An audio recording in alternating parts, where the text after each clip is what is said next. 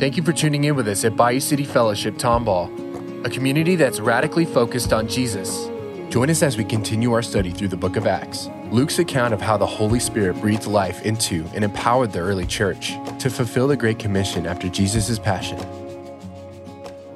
Amen, amen. Well, grab a seat. Uh, and if you have a Bible, we're going to be in Acts chapter 16 this morning. You can be flipping there. Uh, but before we jump into the sermon, we have a cool opportunity uh, this morning. We have uh, Blake and Mackenzie Wachowski. Would you guys please come forward with your family? Amazing family, come forward. Um, give them a hand as they work their way up for up here. Um, you may not be aware of this, but uh, Bayou City is actually uh, a group of, of, of, three communities that uh, one in Spring Branch area, one in Cypress, and then us here in Tomball. Um, and uh, one of the passions that we have as a church is serving the city and the world. And, and we want to be a part of God's global mission. And that includes a local expression, but also a global expression. And so we have had people um, in the process of growing, serving as missionaries, developing people to go as missionaries and then sending themselves as missionaries. And, and so we get to hear, I want to hear a little bit um, uh, from Blake and Mackenzie, real quick. I'm going to grab you a mic. Um, and I want you to share a little bit about uh, who you are, uh, where you're going, and uh, just some things that we kind of talked about. So please, Blake, share. Yeah, good morning, church family. Uh, first off, I just want to start by saying we really do see you guys as family. Uh, we transitioned down here from another church, and we have just found ourselves uh, totally belonging in this community for the past four years. And we've been at the Spring Branch campus for the past four years. Uh, me and my family here, Blake, Mackenzie, as Kevin said, and then this is Wilder, he's two, and then sweet little Levi, uh, only three months old. And uh, so, yeah, we'll be transitioning to Chiang Mai here on February 14th uh, or 18th. But um, jumping back a little bit, for the past four years, we've been at the Spring Branch campus where we've been training people to make disciples both locally and globally. Uh, so, as um, Dave was saying when he was up here, we want to see disciples made not just uh, in our own backyard or not just across the world, but in both places. And, uh, and so we've gotten to train people in 10 week groups to share Jesus and make disciples in the places where they live, work, and play every day. Uh, and then we've also had the privilege of walking with people in a nine month group for the past four years uh, where they learn how to make disciples in global contexts.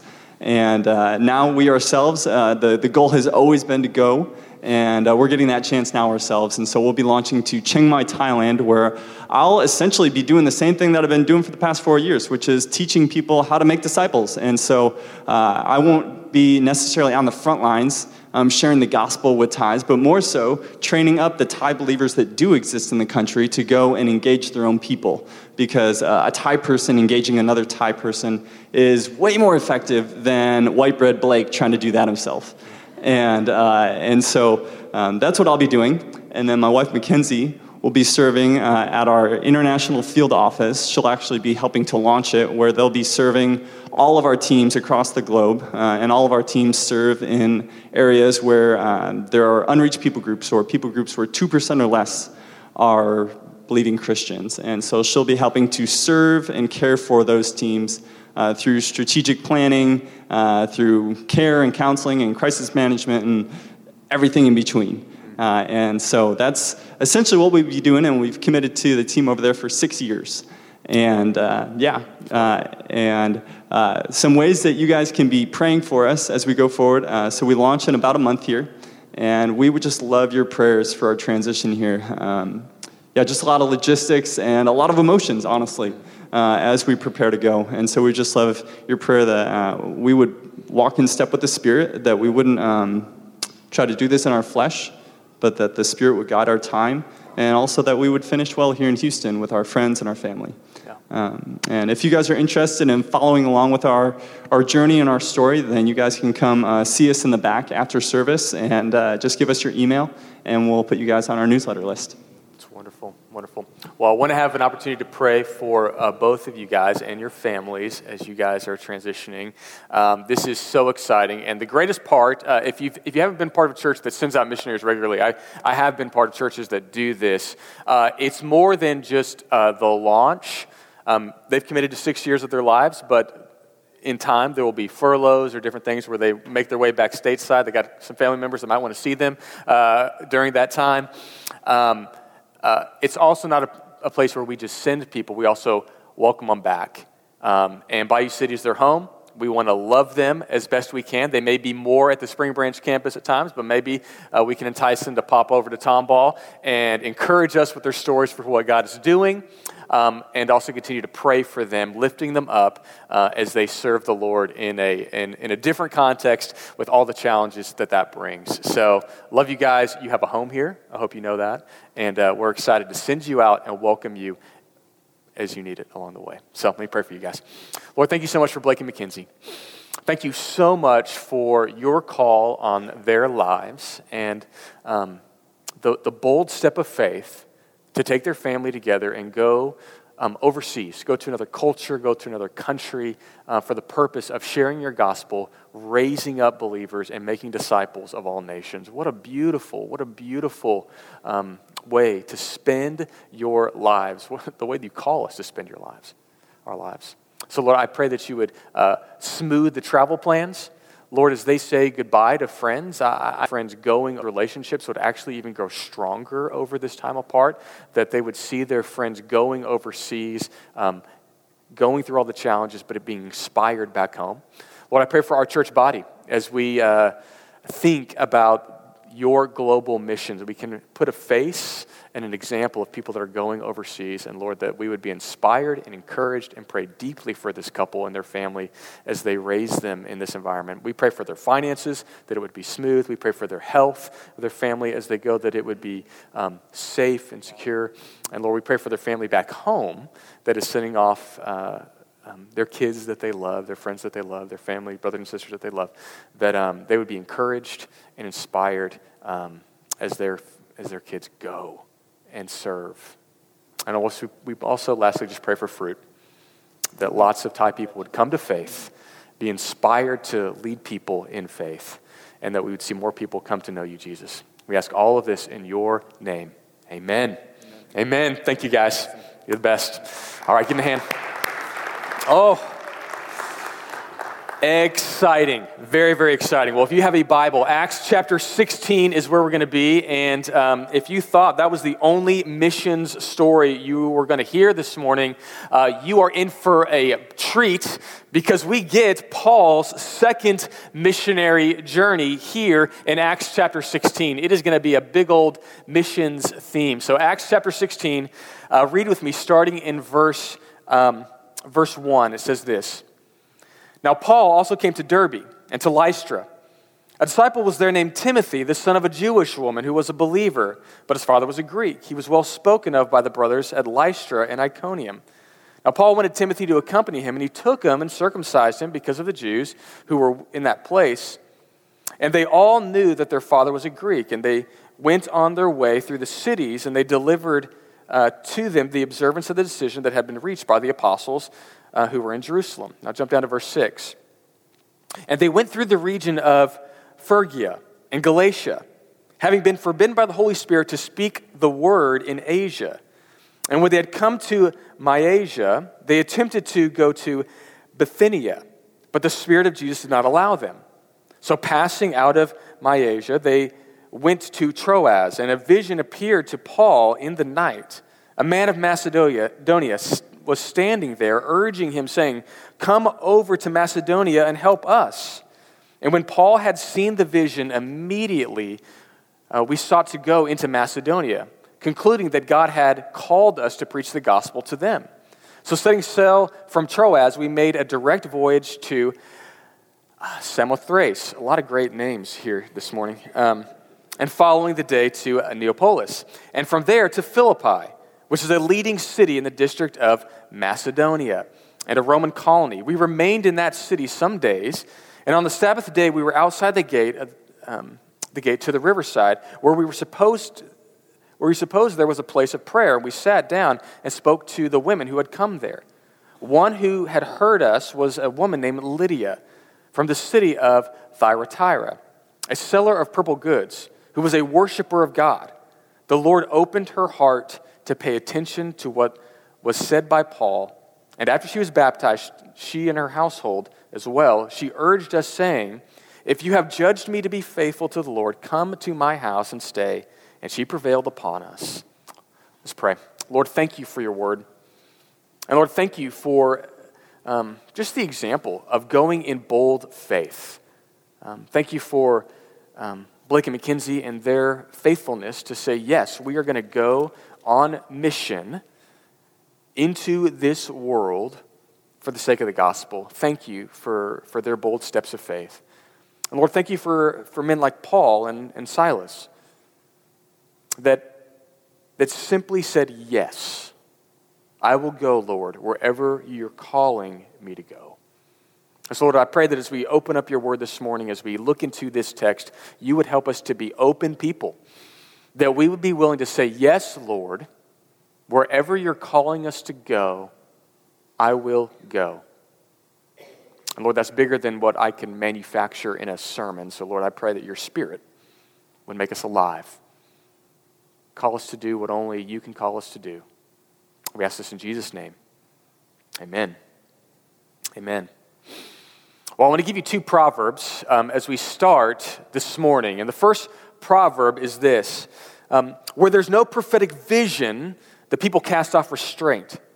But blessed is the man who keeps the law. And that first proverb is basically saying is this when there's no vision for where to go in life, when there's no vision for what to do in life, there's no structure in your life, you're going to cast off restraint. You're going to do whatever you want.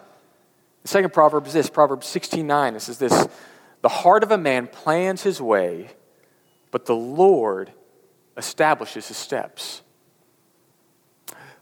From these two texts, there's two things that we need you need vision and you need trust. You need vision. This is where I'm going in life, and you need trust because you don't always know how you're going to get there in life.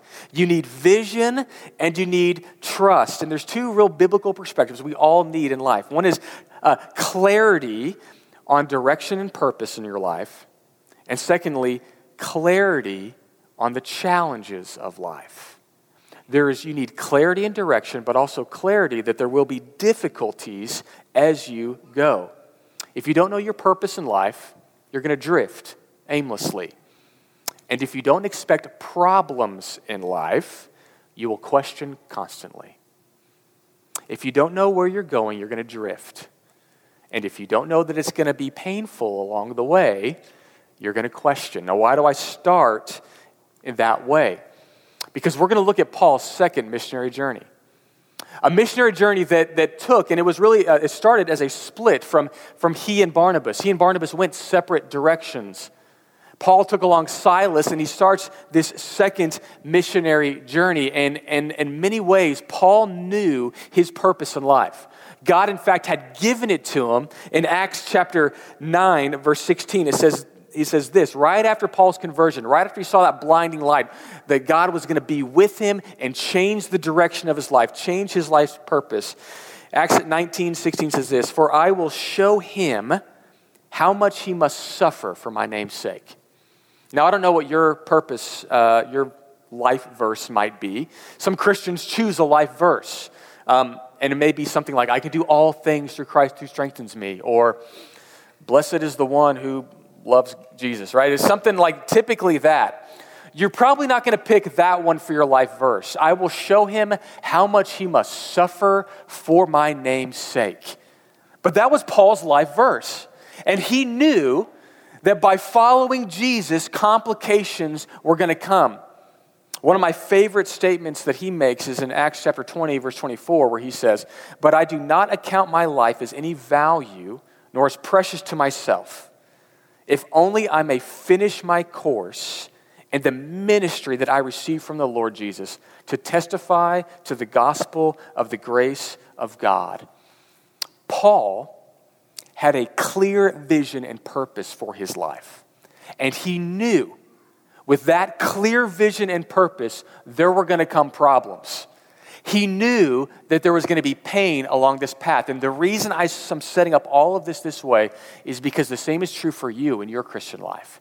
If you set in your mind, I'm going to purpose my life to follow Jesus Christ, I'm going to follow that big goal, that big direction, there will be problems along the way. Don't be surprised when things don't go as you hope. And so, what we're going to look at this morning, um, in large part, is directed at the Christians. The majority of this message is directed at you and your path, your following of the Christian life. And for you following the Christian life, here's, here's the outline for this morning. We're going to look at closed doors when God says no. We're going to look at open doors when God says go. We're going to look at opposition when you start taking some blows. And we're going to look at dead ends when God says slow. So we're going to look at no, go, blow, and slow. That's what we're looking at this morning. In the Christian life, you're going to encounter open doors, closed doors, opposition, and dead ends. If you try to walk with Jesus, these things will all flood at you. And the majority of this message is going to be directed at Christians. How do we navigate those circumstances in life? But at the end of this sermon, I'm going to give you three applications for those of you who have not put your faith in Jesus Christ, who are still trying to figure out what is this God thing? What do these Christians actually believe? And so at the end of it, hold on, I've got a few things for you. So the first part of this sermon, I want to give us this is when God says no, when doors close.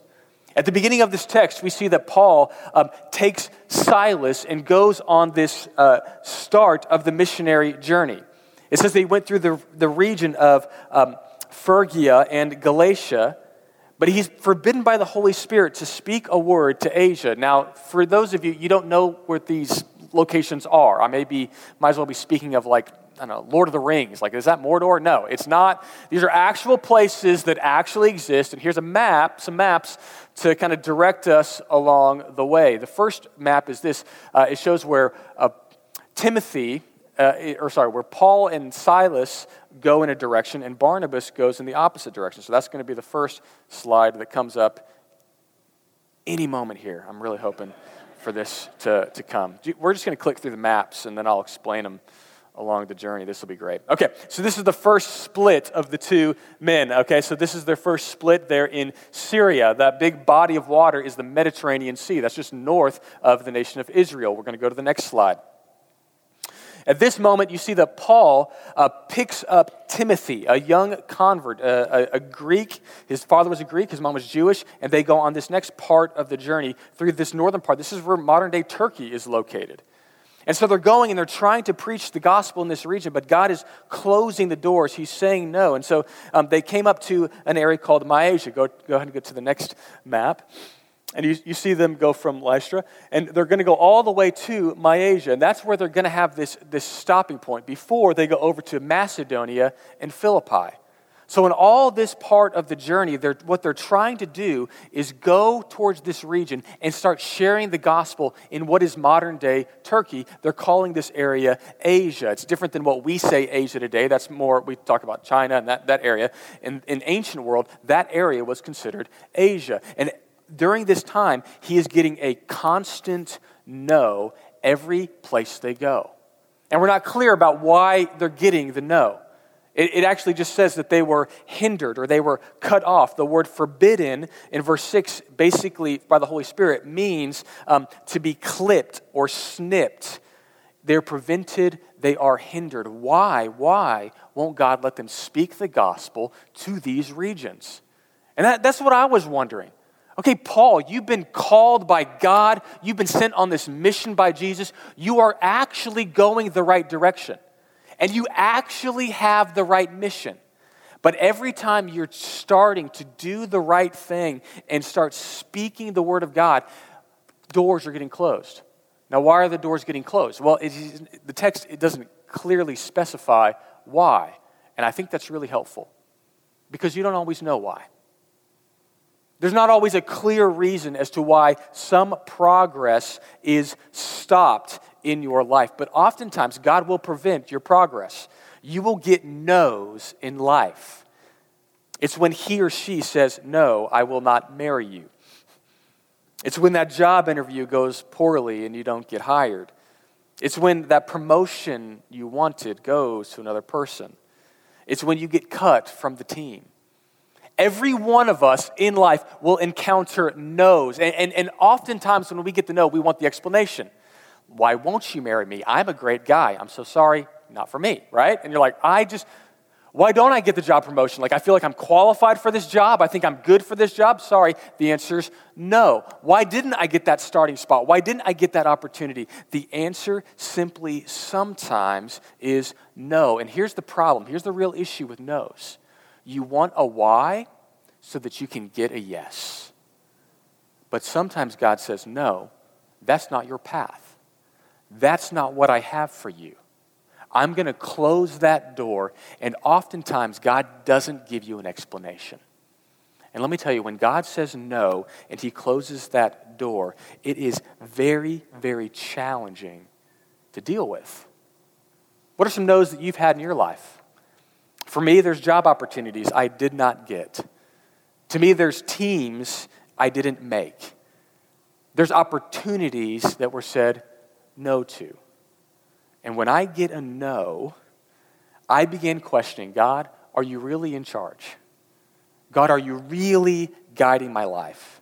C.S. Lewis has this great quote. He says, he once wrote, We are not necessarily doubting that God will do the best for us but we are wondering how painful the best might turn out to be. That was so good. We never doubt God has the best for us, but how painful is that best going to be?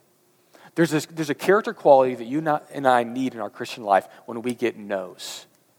And the character quality is this perseverance. And what will give you perseverance in life is when you have clarity of purpose.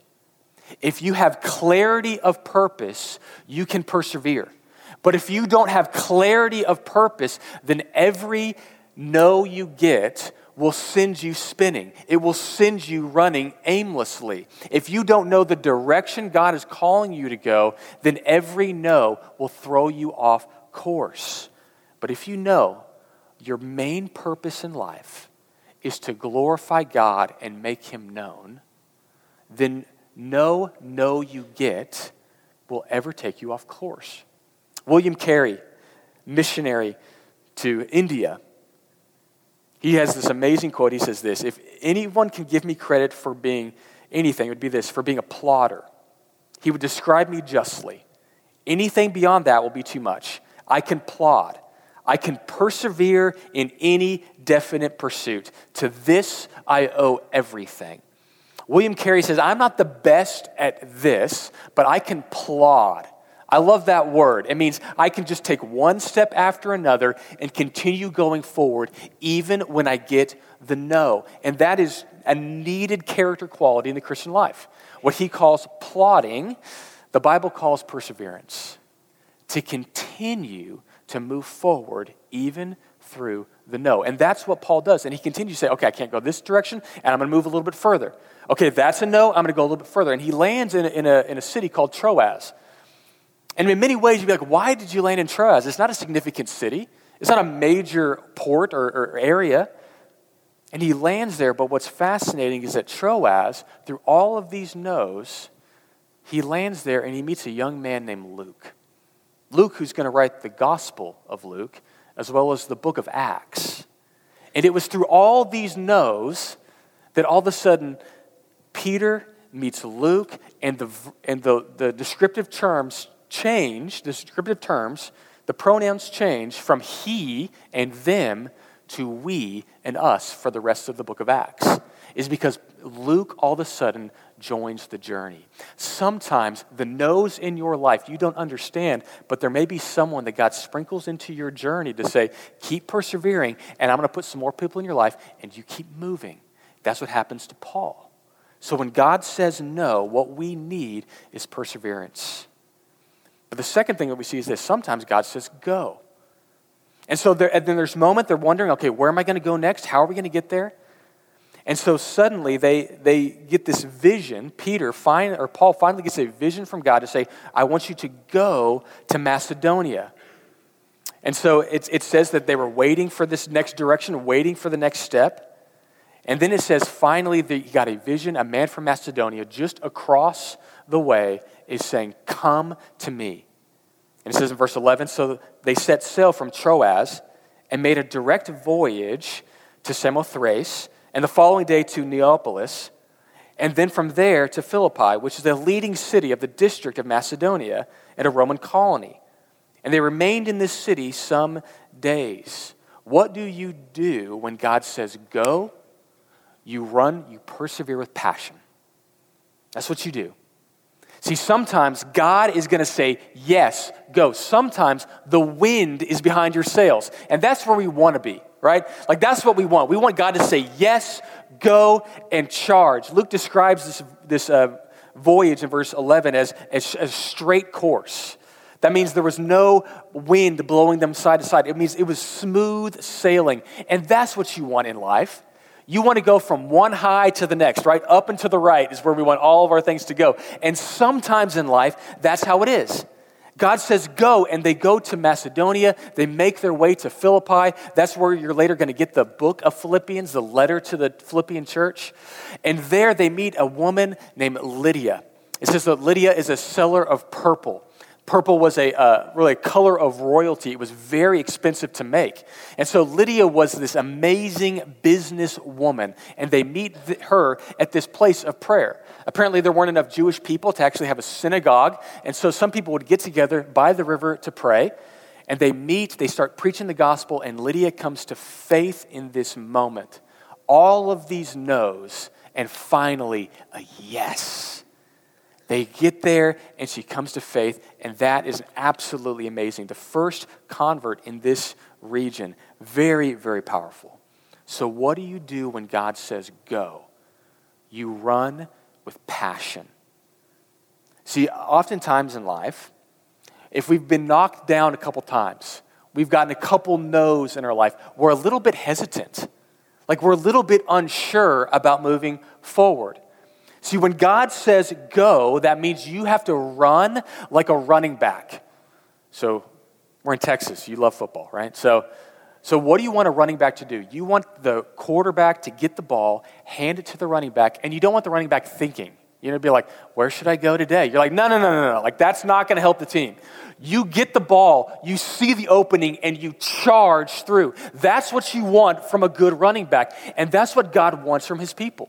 Sometimes God is going to dink your life a little bit. No, you're not going to go this way. No, you're not going to go that way. But as soon as He gives you that opportunity, that's when He wants you to run. I remember when I was in college, um, I, I, ran track at the University of Texas, and there was an opportunity my junior year of college to run at Stanford University at Palo Alto um, to qualify for the, U, for, the, um, for the national champions, the NCAA national championships. And as I, I was getting there, I wasn't uh, good enough to run in the fast race. Um, only the top athletes could run in the fast heat of the steeplechase. That was my race. And they had the slower people in the second heat. And I was in the second heat because I had not run fast enough. But the problem was this if I wasn't in the fast heat, I wasn't going to run a fast enough time to qualify for the NCAA championships. You had to run a certain time in order to run at the national championship race. And so that's why we had gone to California. That's why we'd gone to Stanford. We're like, okay, if you get in the fast heat, in the fast race, you can qualify for the NCAA championships. And so I get there and I'm in the second heat and I'm warming up for my race. And literally, the, the race is about to start. And I look at my coach, Vidge, who's on the phone, on his cell phone, with my head coach back in Austin.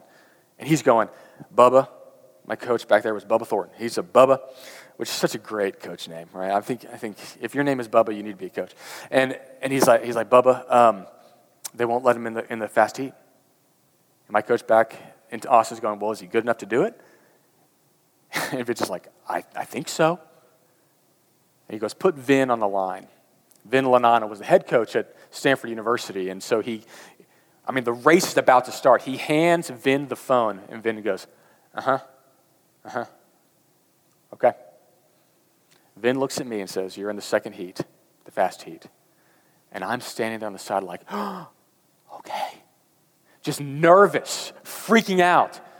And I go to the side, I'm like, okay, I'm in second heat, I'm in second heat. And my coach looks at me in the eye and he says, I want you to stick on this guy and just run behind him this whole race. And I was like, all right. We get to the line, terrified. And there's all things, all the things that could have been going through my mind. Like one, I shouldn't be here. These people are all better than me. Um, there's no way that I can compete at this level, but I put all of that out of my mind and I said, I'm going to stick on this guy's tail. The gun blows and I stick right behind this Stanford runner. And we go lap after lap after lap after lap, just staying right there on his back. We get to the last lap of the race. He runs away from me. He's very good. I, and I keep running through the race. I run all the way through the finish line. I go over to a grate that is right by the side of the track, and I just throw up. I mean, just. And as I'm laying there, just like puking my guts out, I look up at the, at the times because they flash them up on the big screen.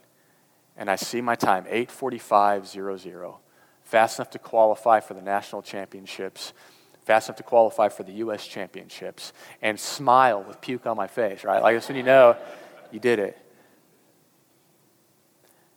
And that is the Christian life.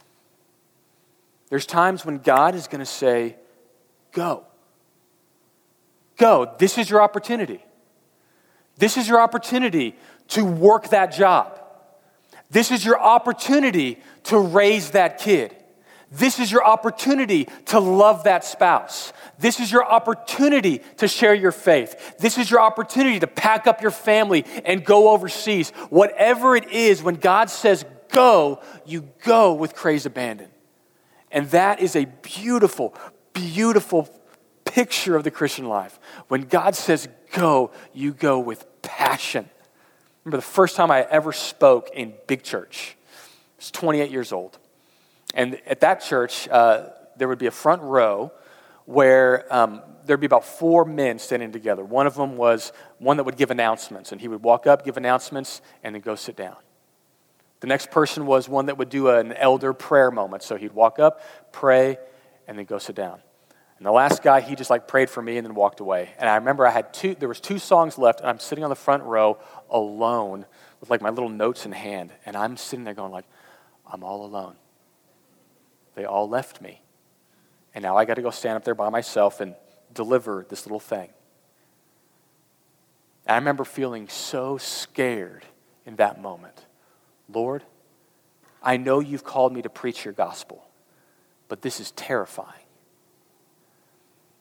And I remember just sitting there praying and then walking on stage and the grace and the Spirit of the Lord filling me, saying, Go, deliver for me. That's it. There's moments in life when God says no. There's no moments in life when God says go, and you run with the wind at your back.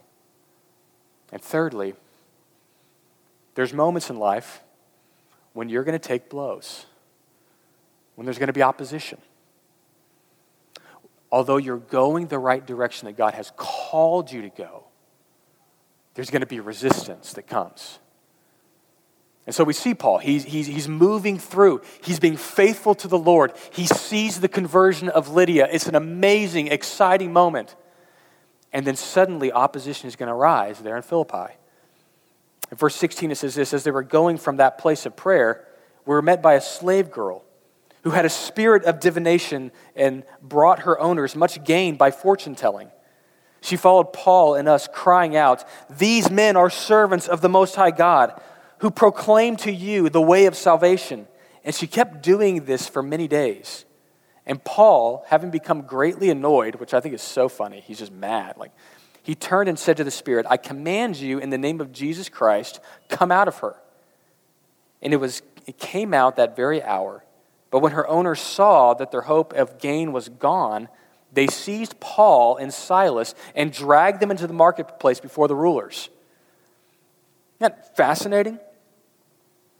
They're being faithful to the Lord, they're preaching the gospel, and suddenly there's this young woman who is demon possessed. She keeps on shouting out, These are servants of the Most High God, which you're like, Isn't she like, I mean, she's like declaring the gospel. Isn't that a good thing? Well, it's stopping the mission of, of sharing the faith. Like, she is distracting everyone. And so Paul says, Okay, there is a spirit in her, get out. And that was a problem. It was great for the girl. I mean, she was oppressed and she was set free. That was beautiful for her. The problem was that she was a fortune teller. And she made some people money by telling fortune. See, what, what's going to happen for all of our lives is that following Christ and walking with God sometimes has financial implications. Sometimes walking with God will affect your bottom line, and it affected their bottom line. And so immediately they go and they, they seize these people, they drag them in front of the marketplace, in front of the rulers, and Paul and Silas are going to go to be in prison. Why? I mean, they're doing the right thing. It's because when you're preaching the gospel, you're going to have two responses there's going to be joy and salvation, and then there's going to be other people that see the implications of the gospel and they want to shut it down. The same is true in, in your work environment. Following Jesus, sometimes in work, is going to open up opportunities for you. Other times, you're going to have to make a moral decision to follow the Lord that will run contrary to your company's profits.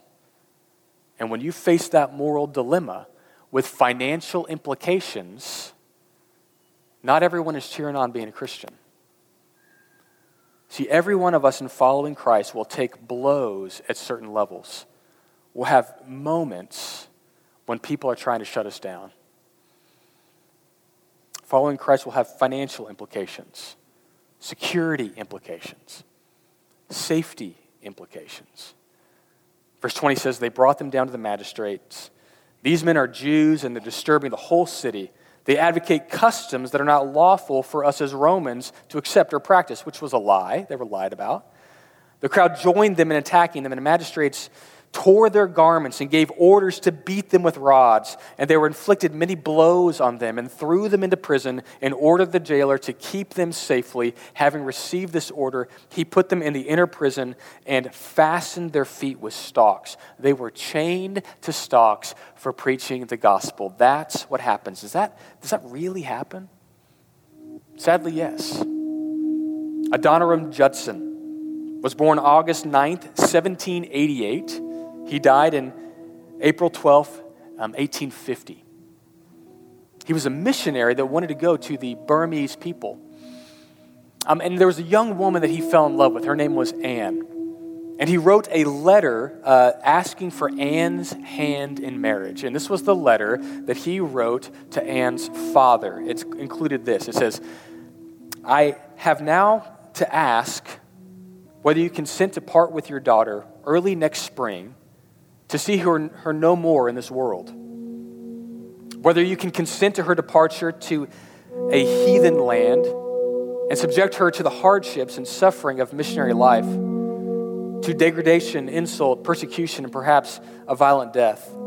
Can you consent to all of this for the sake of him who left his heavenly home and died for her and for you, for the sake of perishing immortal souls? For the sake of Zion and the glory of God? Can you consent to this in hope of soon meeting your daughter in the world of glory with a crown of righteousness brightened by the acclamations of praise, which shall resound to her Savior for heaven through her, through her means, through from etern- um, removed from her means, but having eternal impact? He gave that question to her, and she said, Yes, I'll go. They go overseas. And at one point, uh, they lose um, their firstborn son. They, lo- they lose a second son to disease in Burma. And then he is put into stocks and over time, he is, he is there and, and, and he gets um, scars on his arms from being faithful to the Lord in this place. And finally, Adoniram is released from prison. And he asks the leader who put him into prison, he says, Can I share my faith with your people? And the ruler said, I'm not afraid of your words, but I do fear that my people will be impressed by your scars and therefore turn to your Jesus your, your request is denied. See, sometimes your scars make great stories. Paul will say in, in Romans 18 8, For I consider that the sufferings of this present time are not worth comparing with the glory that will be revealed to us. Will we get some scars along the ways? Yeah. And your scars make great stories. Every time you put a bunch of dudes around a campfire, what do they do? Hey, you know how I got this? You know how I got this? It says that Jesus, when he was resurrected, Thomas says, I'm not going to believe it unless I put my finger in his scars. And Jesus Come on. In Revelation, it says he looked at, he saw Jesus there, and he was like a lamb that was slain. See, Jesus was slain in our place for our sins. He took the blows so that we might have life. That's why we take the blows, so that others might find life. So there's moments when God says no, when He says go, when we take blows. And lastly, when God says slow, He goes to prison He's there with the Philippian jailer, and suddenly an earthquake hits the prison, and all the door, prison doors open up, and, and all the prisoners run. And the Philippian jailer at that moment, a Roman soldier, when he sees all the prisoners run, he is terrified because he has one job to keep the prisoners in place. And so at that moment, it says that he grabbed a sword, drew his sword, and was about to kill himself. But Paul cried out and said in a loud voice, Don't harm yourself. We're all here. And at that moment, the Philippian jailer is like, What? What do you mean you're all here? See, at that moment, he faced a dead end. God said, Slow down. And he stuck him in this place, in prison, while he's sitting there. He had an opportunity to run, but character and integrity kept him there. The integrity of, I believe that God is in control of my life. He has set this purpose. He has put me here. And I am here to help whoever comes my way. The Philippian jailer isn't even looking to be a Christian. He's not looking, has, doesn't have any interest in Christ. But by God's grace, he saw someone in need and says, Here, I'm going to stay here for you. So you have divine appointments in life. That's why God often says, Slow down a, a friend of mine several years ago was, um, was in a park with his wife on a little date. And in this particular park, there was a very high tower. And he looked up at the top of the tower, and there's a young man sitting on the edge of the tower with his legs dangling off. As he's having a conversation with his wife, he's like, That doesn't look right. There's something not right up there. And at one level, they could have just kind of gone on with their date and said, Well, that's weird. Let's leave. But he said to himself, No, I'm going to go. I'm going to talk to that young man. And he walks up there, and in the course of the conversation, it becomes clear that this young man is about to jump. He's about to take his life. He had lost all reason for living.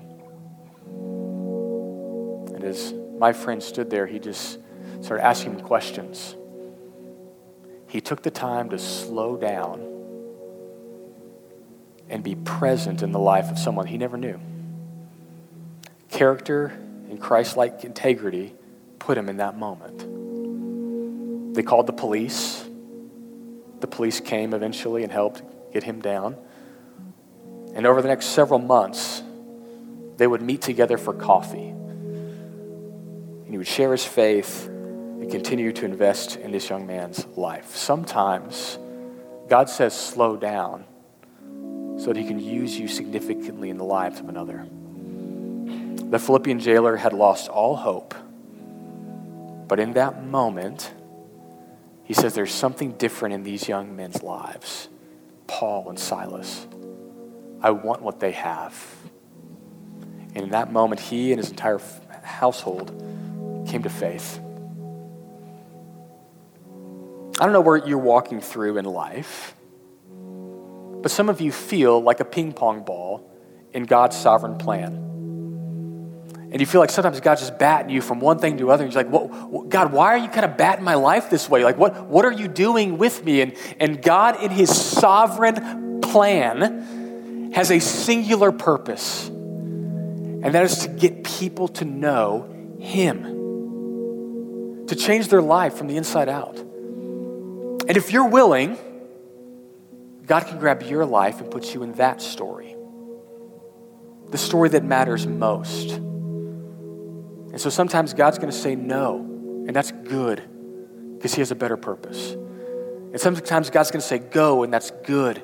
So we run with abandon. And sometimes God's going to say, going to give you some blows, and that's good because you're going to have a great story with that pain. All things, God works together for good for those whom God loves and are called according to his purpose. And sometimes God is going to say, slow down.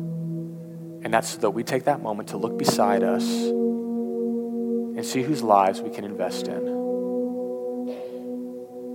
Now, for the Christian, those are for you. For those of you who aren't Christians, there's actually three moments of salvation here. You see, Lydia, a businesswoman who's a God-fearer, who is ready to believe. Some of you, that's you this morning.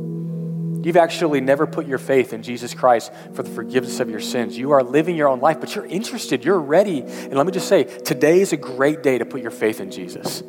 He died in your place for your sins. He is here for you to send your life in a great new direction with a lot of challenges and a lot of wounds and a lot of hurt and beauty. It's time to put your faith in Jesus. For others of you, you are like the oppressed young woman.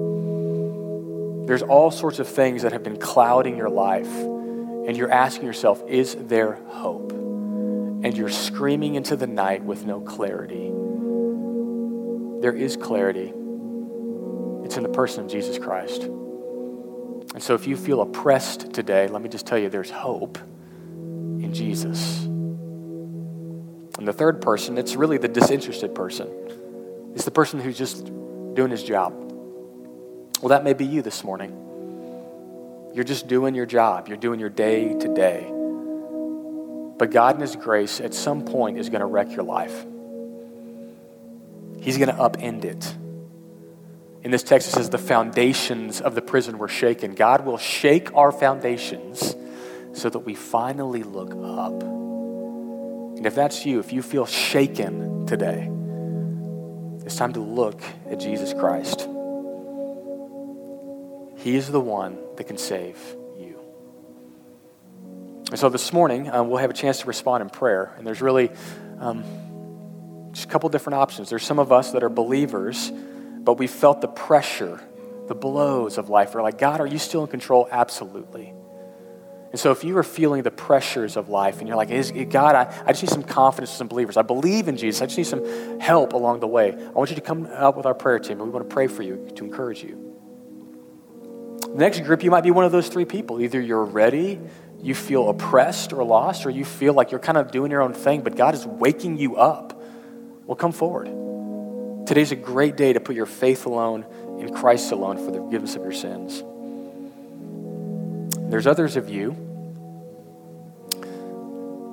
This is the last group where God has given you a clear go. Maybe it's to lead in a Bible study. Maybe it's to share your faith with someone. Maybe for some of you, as we prayed for the um, for Blake and Mackenzie, maybe you're just, man, I feel like God has always been calling me to go into missions, but I've always resisted. Maybe it's time to say yes to that go. if that's you, we want to pray for you this morning to give you some encouragement, put some wind behind your sails. I give you one quick application for that if that's you. Like, I'm ready to go and serve the Lord, either locally or globally. Um, our we're going to have a collective gathering right after this service where you get to be plugged into our community. Here's how you can serve. Here's how you can be part of his greater mission. Here's how you can be ready to go here. Last one. Dr. Uh, Mark Yarbrough, the president of Dallas Theological Seminary, is going to be teaching um, God's big story at our Spring Branch campus next weekend.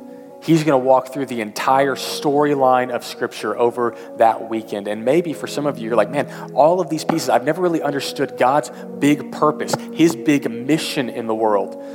Going next weekend to that event may be a great opportunity for you. I can give you the details for that. It is $70. It is next weekend, Spring Branch campus. It will be amazing.